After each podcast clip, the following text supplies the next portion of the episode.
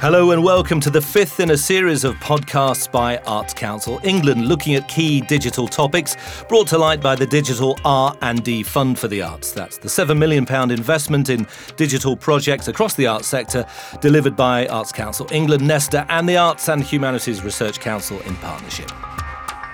This programme is all about education and learning in the arts. How can digital technology assist in education of the young and the mature, those with disabilities, and perhaps those for whom the arts have previously not been accessible? In this podcast, we'll be looking at what technology is available for young learners in the classroom.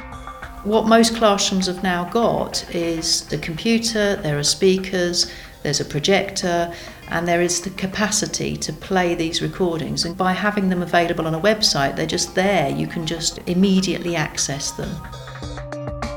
How the British Library are promoting digital education with their English online website.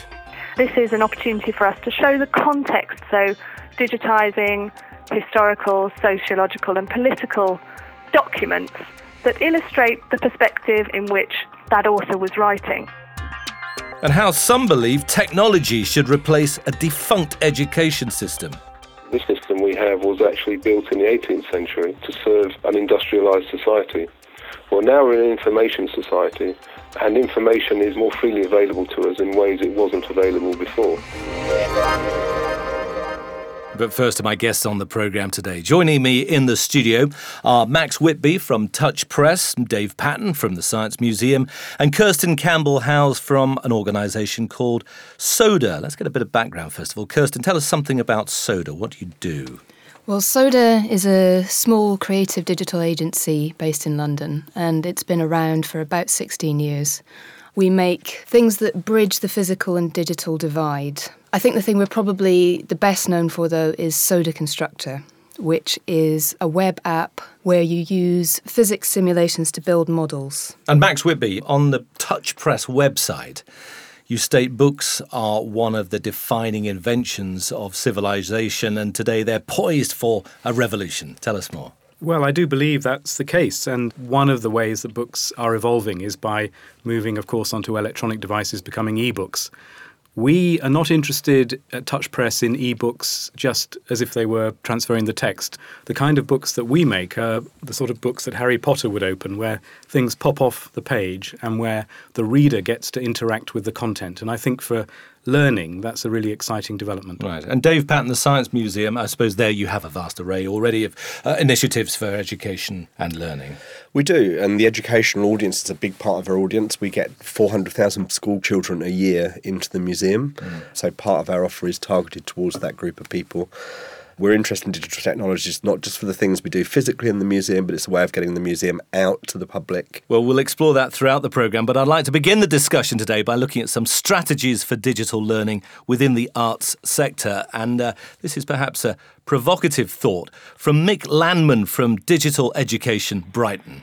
The idea that one teacher teaches 30 kids the same thing at the same time in the same place, that's no longer necessary because with digital technology, each of those kids can be learning the things that they want to learn that's appropriate to them.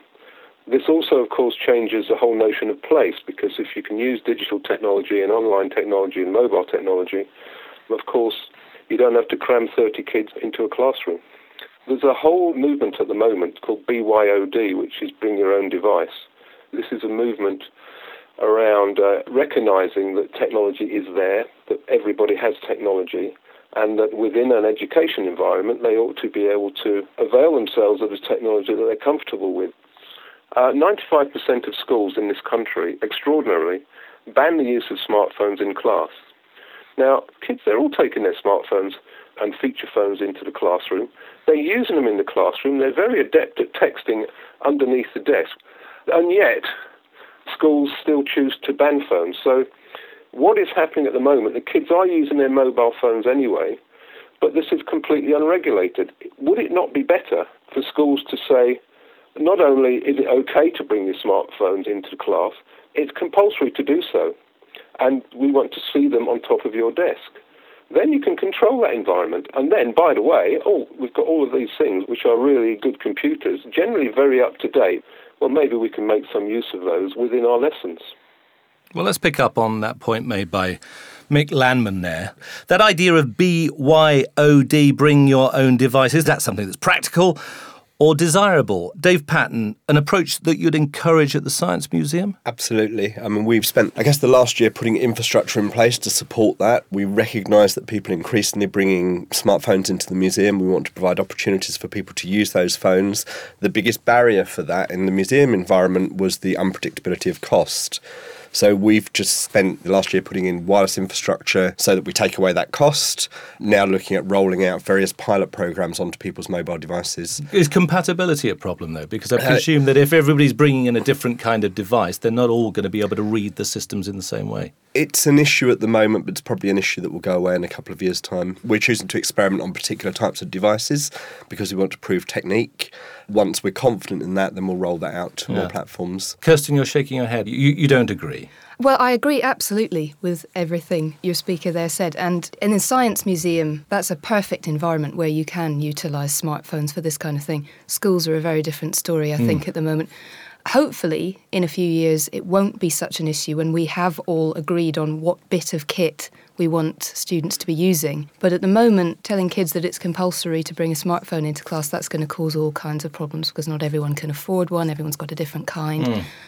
You know, one of the things we do at SODA at the moment is we're working on an iPad app for primary school kids to help them with their literacy in maths and we're working with a publisher towards that. So there is a move towards this, definitely, but it's slow in the schools environment and it's not going to be happening now. And Max Whitby at Touch Press, uh, I asked Dave there about that question of compatibility. Is that something that you're having to bear in mind when you're developing apps and resources? What we're interested in doing is producing the kind of materials that a teacher can use to get a class really engaged and excited.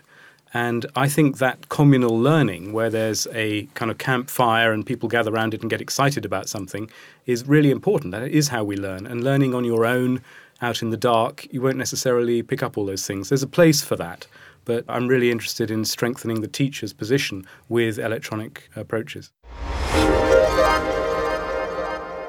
Well, I'd like to move it on now and uh, look at some of the tools of the trade for digital learning within the arts. Uh, a company based in Worcester called C and T teach drama to kids using new technologies, as Paul Sutton, C and T's artistic director, explains. One of them is called The Living Newspaper, which is an online reinvention of a 1920s theatre form, which was about making documentary dramas about topical issues and news stories of the day. We've kind of created an online version of that where young people are plunged into a kind of secret covert network where they work as citizen journalists uncovering news stories and sharing that through a range of social media online.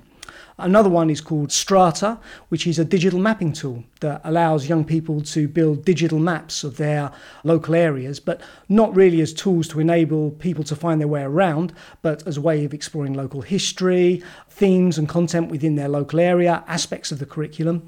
When you finish making your Strata map, that's published to tablets and smartphones so that local residents in the area can navigate their way around these maps, click on multimedia content, and see the work that young people have created. Well, that's a resource being developed by C and T. Max, a moment ago, you talked about your titles that you're developing. Give us a couple of examples. Well, there's one we're just about to release in partnership with Michael Morpurgo, the children's writer. We've mm. taken his fantastic book, Warhorse, and produced an interactive edition. And of course, Warhorse is set during the First World War and it's pretty chronological. And so one of the things we do in that title is have Michael perform Warhorse. But also, as the story unfolds, we provide a historical timeline. And what we're hoping is that children reading the story, getting interested in the events and the circumstances, are motivated to dive off into a historical timeline and find out more about the First World War, hear experts talk about the First World War, and use the kind of emotional power of a great storyteller to engage people with the subject. The clip we just heard was, I guess, advocating a different approach, which I think is equally good and valid, and mm. that's to engage people with the subject through building something, especially building something together. The difficulty with that approach is often it makes an amazing presentation when you see somebody explain how it should work. But actually, putting a complicated tool like that into the hands of a group of children, it sometimes can be very successful, but many times people get lost and don't quite understand how to use it. Mm. And so we quite like to kind of package information and knowledge in ways that can be called on when you're stuck. And Kirsten Campbell Howes, give us an example of something that you're developing there at SODA at the moment and some of the challenges that you're facing. Well, one of the things we're developing at the moment is an iPad app called Moovle. It's a version of Soda Constructor but for younger children. I think some of the challenges we've been finding with that are crafting a user interface that is intuitive for children. One of the things we like about the iPad is that you don't just have to have one person using the iPad, you mm. can have a group of two or three kids around it, and it sort of encourages a bit of interaction. What I don't like personally is shots of classrooms where each child is hunched over one device. Right, right. I think that's not really what we want in education. We want to encourage collaboration and teamwork and and, discussion. and an element of play as well is, is, what you're bringing in there. Which brings us on, actually, and in an earlier podcast in the series, we heard how gaming is being used throughout the arts sector. Here's a survey of teachers conducted in 2010 by Nesta. 67% of teachers said they used video games and animation technology to support learning in the classroom. All of them, 100%, said they would use it again. Well, here's Paul Sutton of C and T again on the ways that gaming can play a part in education. Games and gamification are very much at the heart of young people's culture and their values. And so it seems very sensible to us to build that into our applications and our approach to making creative practice in classrooms with young people. We don't see a huge difference between using techniques in theatre, such as Boal's forum theatre methodologies, or things like role play or process drama techniques, and exactly some of the processes that you might see in video games. You might find yourself in some kind of first person shooter game, um, stuck in a particular problem. You have to decide whether to go left or right, make a choice. There are consequences to your actions all those things that happen in a video game are exactly the same things that you might experience as part of a process drama or a role play activity. And here's another example as part of an initiative from Tate Kids, a website for 6 to 12 year olds which aims to get kids to find out more about the arts. Wondermind is funded by the Wellcome Trust. It's an interactive game that ties art and science together using the narrative of Alice in Wonderland, based on a recent exhibition at Tate Liverpool. Shana Jackson, editor of Tate Kids, takes us through the game. You have four games that illustrate a key component in children's neurophysical development. So we give the children a bit of text up front. Small parts that make up the brain called neurons are more connected in children's brain than adult brains. So the aim of this game is to keep as many pathways open as possible while capturing the white rabbit. And this mirrors what happens in a child's brain or in anyone's brain really. The more you use the pathways in your brain, the stronger they become. The less you use them, the quicker they die off and become redundant. The aim of this game is not just to catch the rabbit, it's actually to go in a deviant manner across the park to keep as many pathways open as possible because that's what gets you to the rabbit. And if you notice, the pathways are becoming covered up as I no longer use them. So the game ends when you can't meet the rabbit. So that game had a big mass of pathways in it. Well, funnily enough, your brain does too. Click the button and you can see why. So now you're uh, led to a piece of interactive video where the kids can answer questions interactively and meet scientists who are actually working in the field. So that's Shana Jackson at Tate Kids playing her way through the Wondermind game. And we heard earlier Paul Jackson talking about gamification, Dave. That's something that you encourage at the Science Museum, is it? It's something we do gamifying content is a way of taking people into that content often when they don't realize that's what you're doing.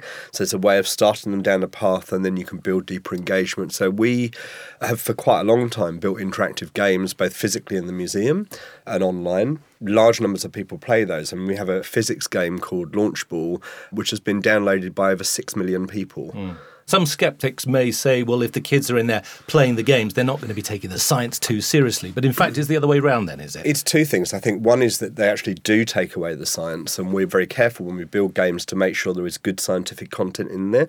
We're quite interested as well in actually the similarity between gameplay and the scientific process, that it's about setting up hypotheses and testing those and reviewing that and coming back in and changing things and doing things again. So by playing those games, quite often you're learning things about scientific process as well as the content we're trying to deliver.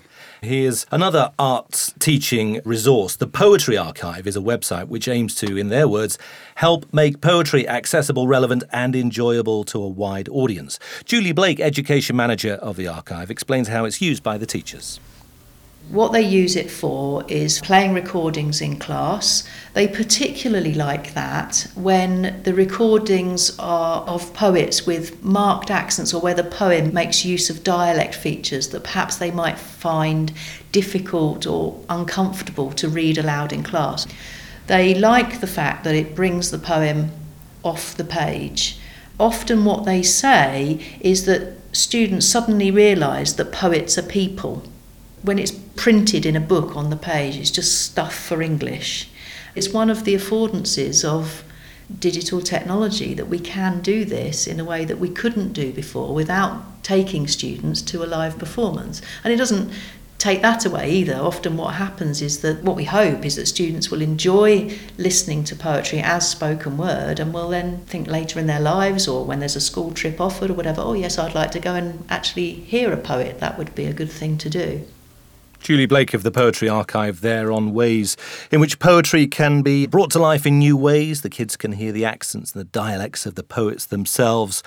And uh, Max Whitby, TouchPress developed the Wasteland app, in fact, didn't it? And that was bringing T.S. Eliot's poem to life in a new way, in a, in a similar way to this. Very much so, yes. We did that in partnership with Faber and Faber. The original title of The Wasteland was actually He Do the Police in Different Voices, which is a Dickens quote.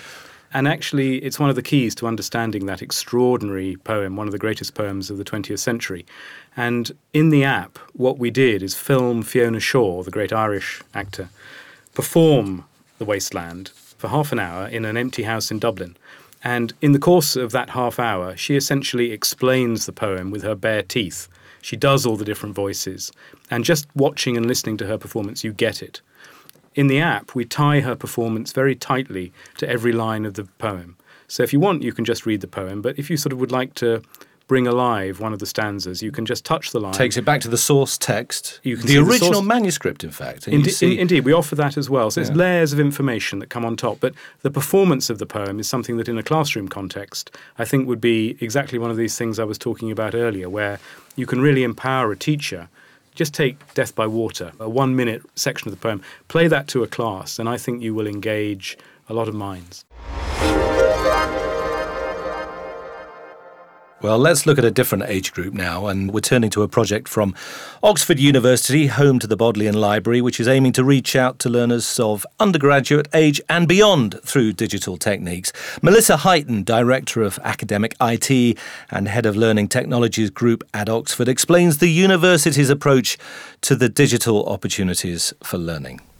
One of the things that Oxford is able to do is because we have such a rich collection of all the contextual materials.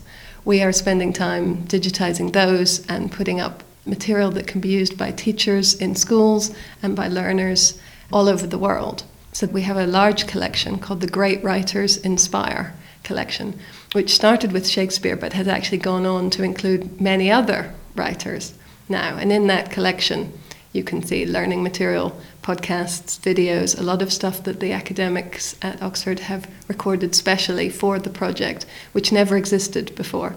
Conversations about the writers, um, discussions of how the topics fit in the context.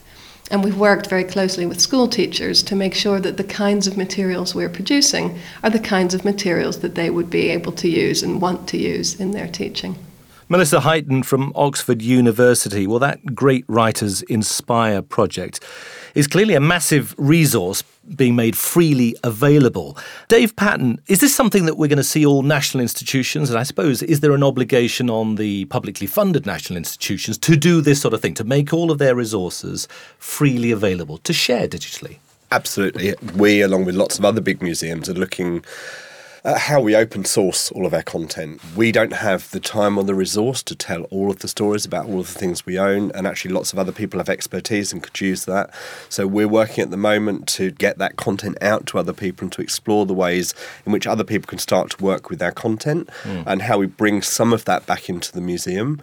I think we're increasingly moving away from a situation where we expect people only going to visit the museum website to get our content. They're going to expect to find our content in lots of other places, and, and, actually, the museum website isn't necessarily the first port of call for lots of people when they're doing web searches. And we want to make our content as widely available to people. And actually, we don't really care where they come across it as long as they recognise that actually the content came initially from the museum. Now, digital technology in the arts has often been used as a tool for allowing access to learners with disabilities.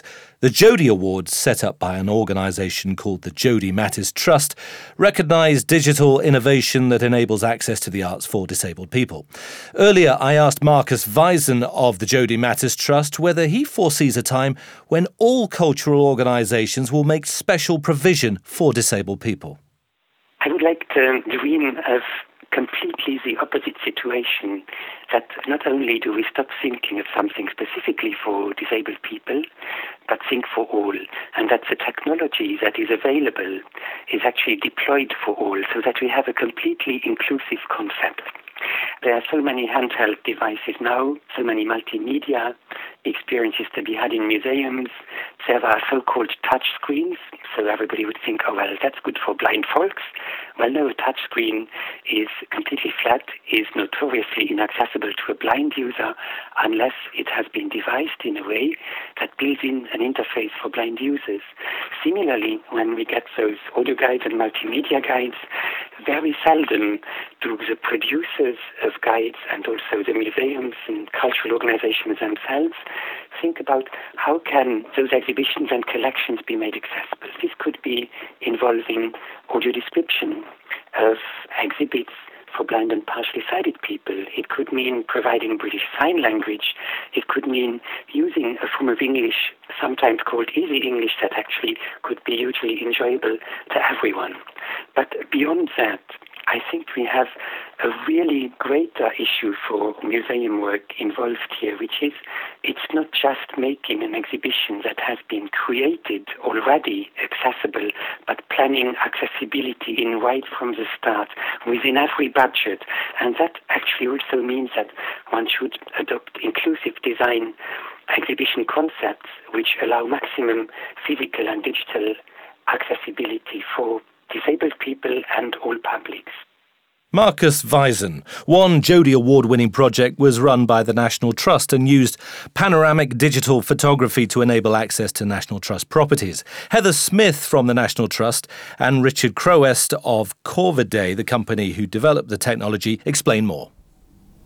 What was important to us as we set up the group of people who were going to lead the project was that we had a range of people with disabilities and also people who were non disabled so that we could actually get those different points of view.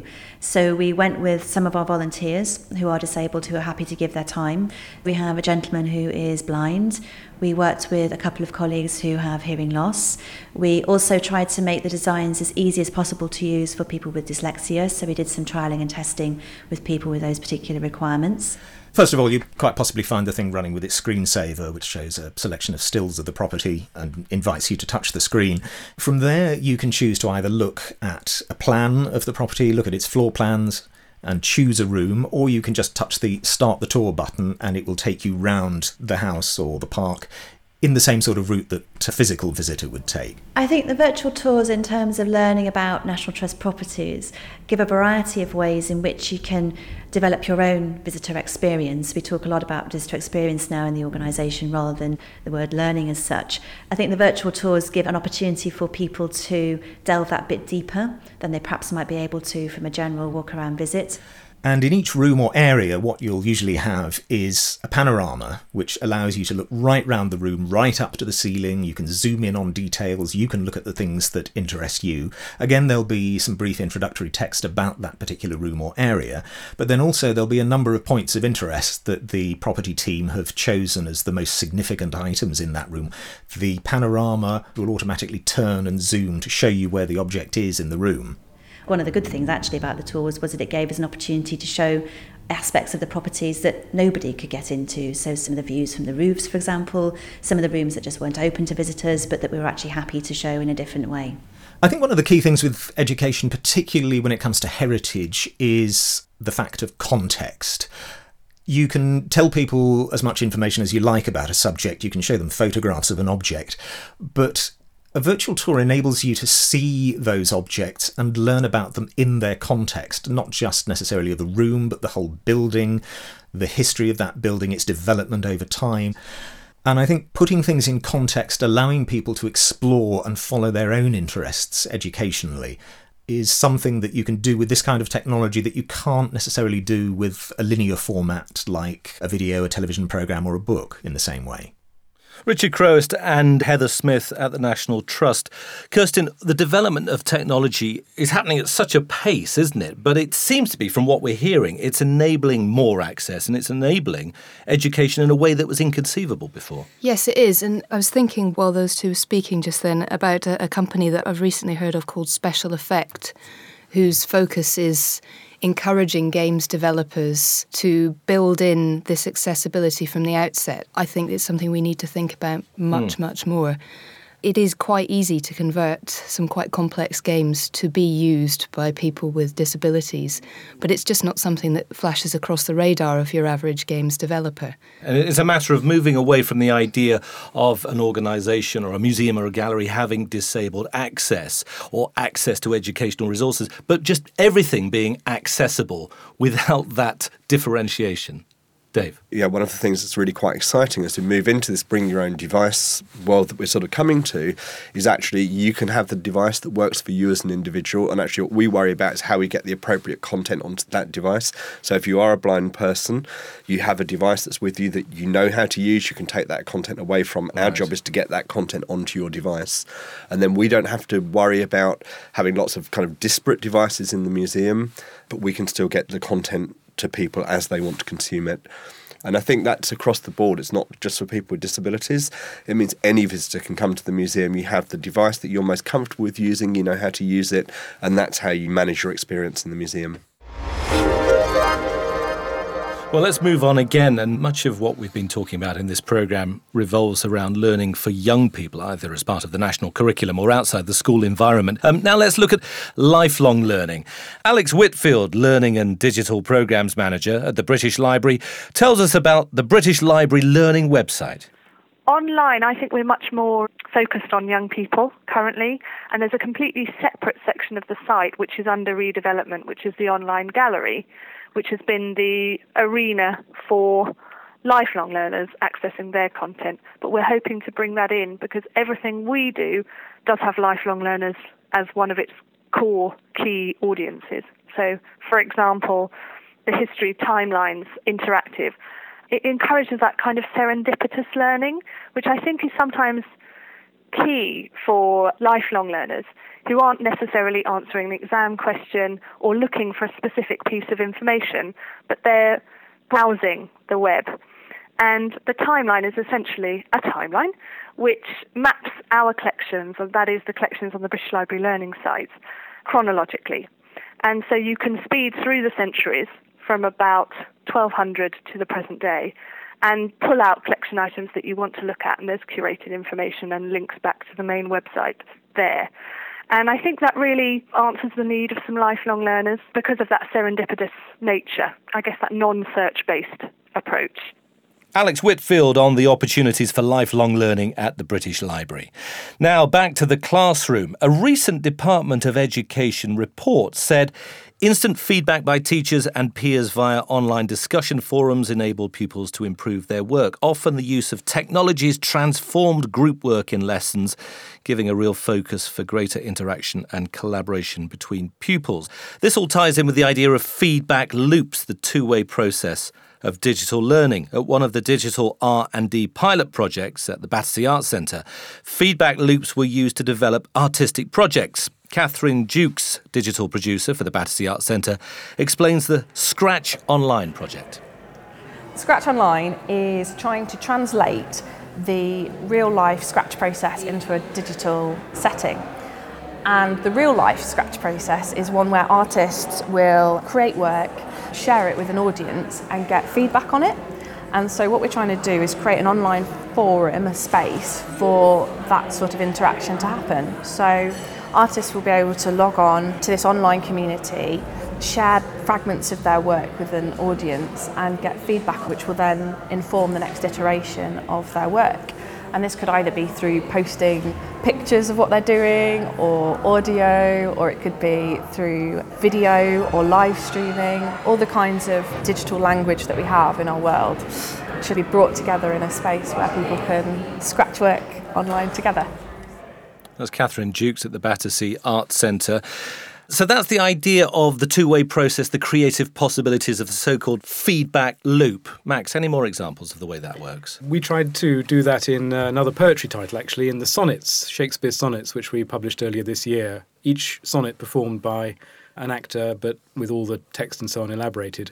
So uh, you can have Doctor Who, David Tennant, read a sonnet for you, or right. Patrick Stewart. And we included in there a rather, I suppose, brave thing, which is we gave away all the sonnets on our website free. And we allow anyone using the sonnet to send it to a friend who has the app, or to tweet it, or to send it by email, or post it on you know, their Facebook page.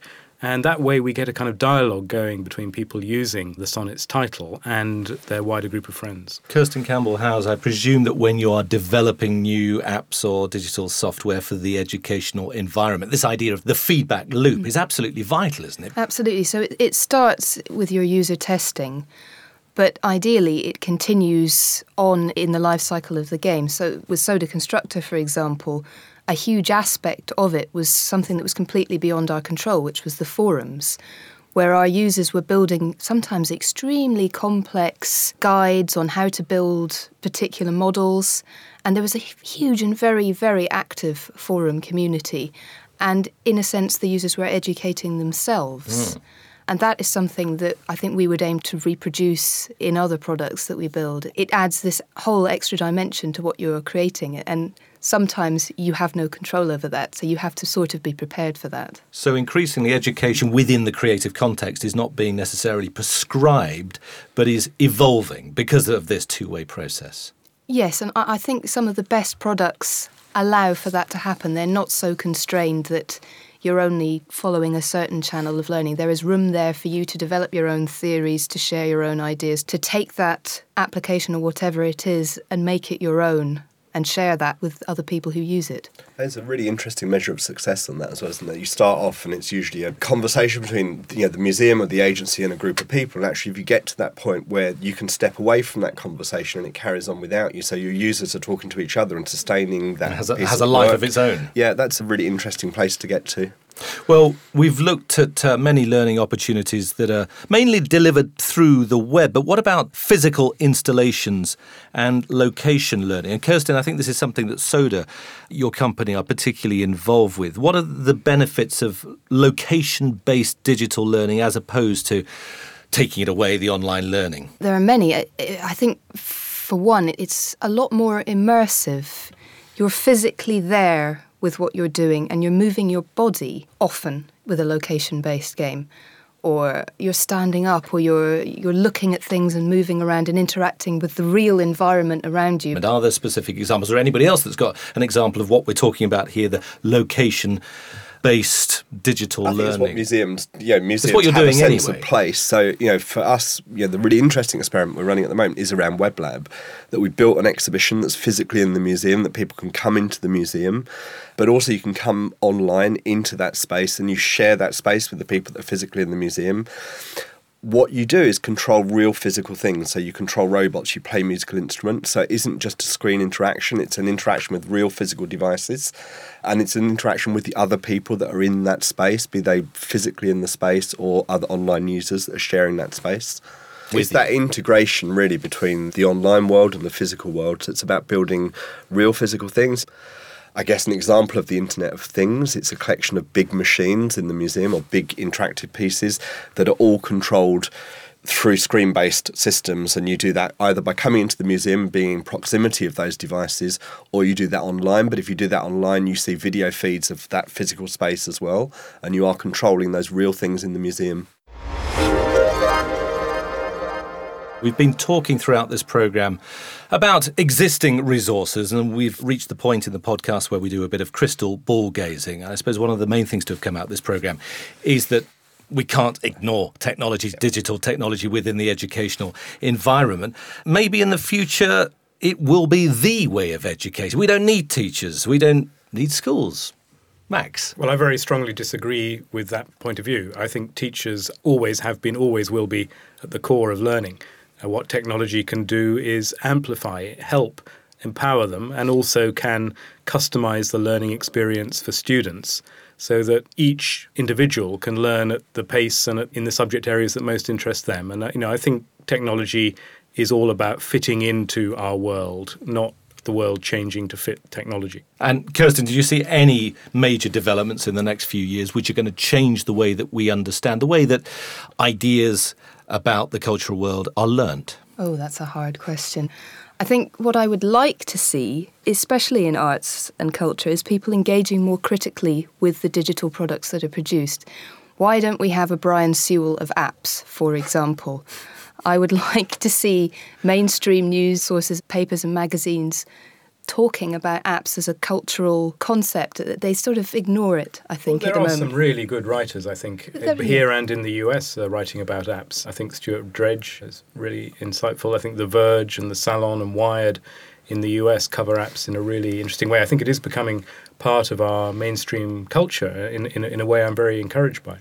When we published The Wasteland, we got an editorial in the New York Times, which completely astonished us.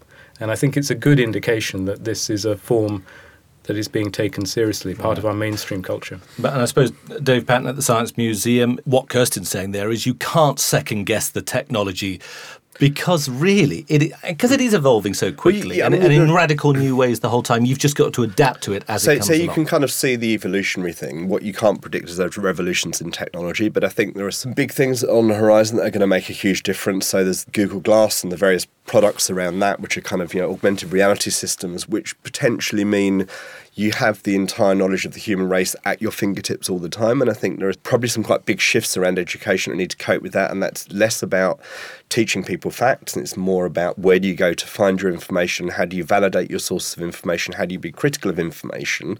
So we might need to change the way we're thinking about things. They are products that are probably three or four years away from coming to market. I think one thing that's certain in the future is that textbooks are a kind of dead industry, big printed textbooks. And the whole of the publishing industry in that academic sector, I think, is in a state of Hmm. considerable disarray and turmoil, trying to work out what comes next and how they can make money. And one of the interesting things technology often does is it, to use another terrible word, disintermediates organizations. so, in other words, we don't need publishers anymore. A lot of teachers and academics and universities can directly produce material for students to consume, and that's a really exciting thing. Well, there's a lot to think about there, and we'd like to hear from you on the subjects raised in this programme. Please do tweet us using the hashtag ArtsDigital. Many thanks to my guests in the studio today Max Whitby, Dave Patten, and Kirsten Campbell Howes. The Digital R&D Fund for the Arts is open for applications until the 30th of December 2013. To find out more information or to apply, visit artsdigitalrnd.org.uk. You've been listening to a podcast from Arts Council England. Don't forget to share and bookmark these podcasts on the Arts Council iTunes channel or at the Arts Digital R&D website artsdigitalrnd.org.uk.